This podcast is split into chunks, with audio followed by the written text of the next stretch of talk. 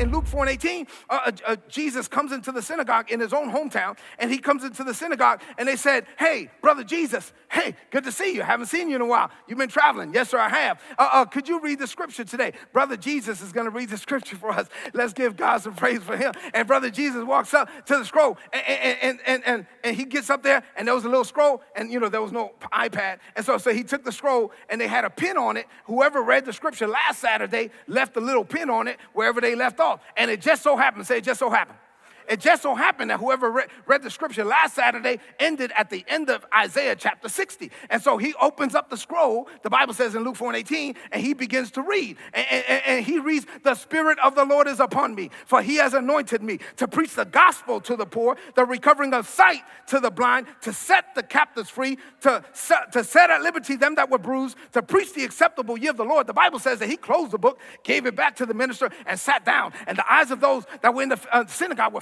fastened upon him, and he began to say unto them, This day is this scripture fulfilled while you were present and while you were hearing. That's from Isaiah 61 and 1. Now, Fast forward, fast forward, he's preaching the gospel everywhere. He's doing what, what, what he read in Luke 4 and 18. He found himself in the word, and his cousin, John the Baptist, messed around and said some stuff he wasn't supposed to say, and he wound up in jail. And John the Baptist was upset because Jesus, supposed to be the Messiah, he ain't coming to get me out of jail. And you know, and I'm about to die up in here. And so, so, so John the Baptist grabs one of his disciples and says, You go ask my cousin, are you the one, or should I look for another? And Jesus was like, What are you talking about? My, I mean, my cousin know better than that. I mean, when we were babies in the womb, that joker was leaping in his mother's bed. Of course, I'm the Messiah. But this is what he said. Listen to me. This is what he said. Here's the answer. This is what he said. You tell my cousin, this is the proof that I'm the Messiah. You tell my cousin, the blind see, the lame walk,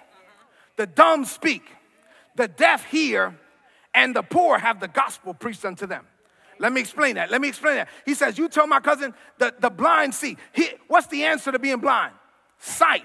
He says, The lame walk. What's the answer to being lame? Being able to walk, right? He says, The deaf hear. If you are deaf, what is the answer from heaven? For you to be able to hear. he says, uh, The dumb speak. If you can't speak, uh, what is the answer? God will loose your tongue. And then he said this The poor have the gospel preached unto them.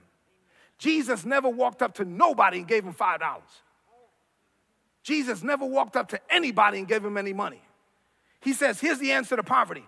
If you're poor, here's the answer to poverty. We're talking about learning how to receive from God. Here's the answer to poverty. If you're poor, the only thing I can do is get the word down inside of you. Because if I get the word down, he says, the poor have the gospel preached unto them. I don't have to get you out of poverty if I could get the word down inside of you. If I get the word down inside of you, you're gonna walk out of poverty. Say amen to that.